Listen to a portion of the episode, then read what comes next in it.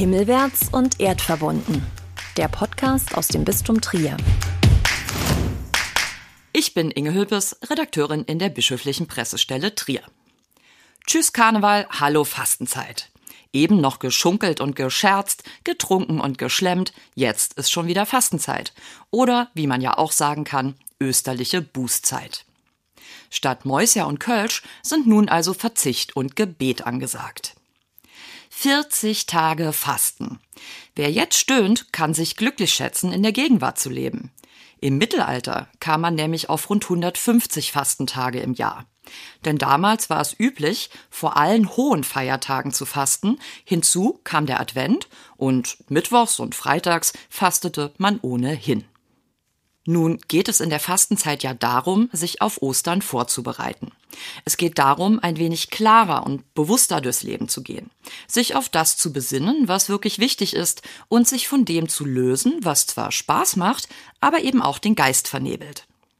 Was mir den Geist vernebelt, ist ganz klar mein Smartphone. Oft greife ich ganz unbewusst nach dem Teil und scrolle wie ein Zombie durch den Feed, nur um dann an einem bescheuerten Kommentar hängen zu bleiben, über den ich mich dann den Rest des Tages aufregen kann. Was für ein Schwachsinn. Und dennoch greife ich immer wieder zum Handy, wie ein kleines dressiertes Äffchen. Selbst drei Minuten Wartezeit an der roten Fußgängerampel halte ich manchmal kaum aus, ohne das Teil aus meiner Jackentasche herauszufischen. Dabei könnte man doch so schöne andere Dinge tun. In den Himmel gucken, mit strenger Miene Schulkinder ermahnen, sich nicht gegenseitig auf die Straße zu schubsen oder der älteren Dame auf der anderen Straßenseite einfach mal so ein freundliches Lächeln zuwerfen. Der Einsicht muss nun der Entschluss folgen. Also was soll's? Für die nächsten 40 Tage müssen die sozialen Medien ohne mich auskommen. 40 Tage ohne lustige Tiervideos, ohne perfekte Insta gefilterte Körper und Gesichter, ohne wie pflege ich meine Zimmerpflanze am besten Tipps und natürlich ohne ständige Bewertung in Form von Kommentaren. Wann ist das eigentlich genau geschehen, dass man permanent zu allem spontan seinen Senf dazugeben muss? Und mit Senf meine ich eigentlich Grütze, denn genau das lese ich unter den meisten Beiträgen. Wann genau ist das World Wide Web, das uns doch eigentlich alle miteinander verbinden und uns alle einander näher bringen sollte, so seltsam mutiert? Nun ja, Gedanken, die mich in den nächsten Wochen nicht weiter beschäftigen müssen. Stattdessen möchte ich meine Zeit lieber mit etwas anderem füllen, und zwar mit Begegnungen. Denn wenn ich es genau nehme, ist das bei mir in letzter Zeit viel zu kurz gekommen.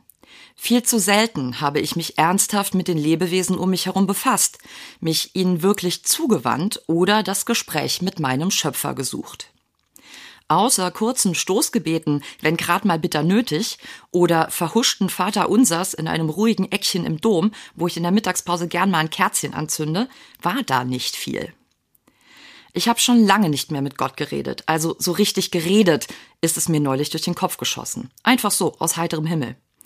Dabei schätze ich das Gespräch mit dem Allmächtigen eigentlich sehr, zugegeben am liebsten entre nous. Denn es gibt Gebete, in denen ich mich einfach nicht wiederfinde. Manchmal kommen mir die vorgegebenen Zeilen irgendwie steif oder schwülstig vor. Und das wiederum bedingt in mir die Vorstellung, wie Gott darüber schmunzelt, dass ich mir hier gerade einen abbreche. Dann muss ich kichern. Und das ist wahrscheinlich nicht der Sinn eines Gebets. Anstatt also lustige Tiervideos zu schauen, spiele ich lieber mit meinem lustigen Hund. Und anstatt die dritte super duper Lift-Up Wimperntusche zu kaufen, die bei Insta so überschwänglich beworben wird, rede ich lieber mit Gott darüber, warum mich meine zunehmend hängenden Augenlider überhaupt stören. Warum ich immer mal wieder so sehr an mir zweifle, mich immer mal wieder nicht gut genug für diese Welt fühle. Und was meine Zimmerpflanze angeht, da frage ich einfach meine Mami, die hat nämlich einen grünen Daumen. Und für den Fall, dass die Sehnsucht nach digitaler sozialer Interaktion doch mal zu groß werden sollte, lege ich mir ein paar Joker zur Seite, die ich dann ziehen kann. Kleine Schummeleien, die ich gut vor mir selbst vertreten kann. Denn, seien wir mal ehrlich, wir KatholikInnen waren ja schon immer recht findig, wenn es darum ging, die Fastengebote zu umgehen. Da fallen Ihnen sicherlich gleich ein paar Beispiele ein. Denken Sie nur an den im Mittelalter zum Fisch umetikettierten Biber, den, weil im Wasser lebend, man zum Fastenbraten verarbeiten durfte.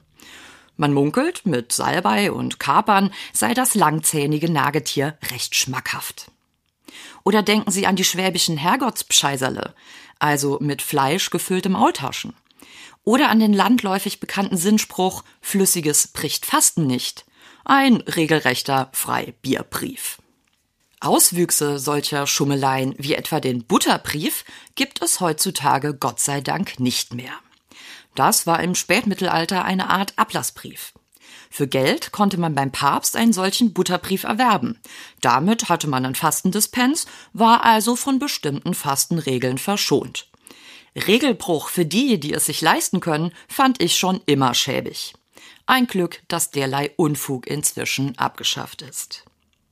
So, und wenn Sie jetzt anderer Meinung sind oder etwas ergänzen möchten, wenn Sie also Feedback auf diese Podcast-Folge geben möchten, dann nutzen Sie doch gern unsere neue E-Mail podcast.bistum-trier.de.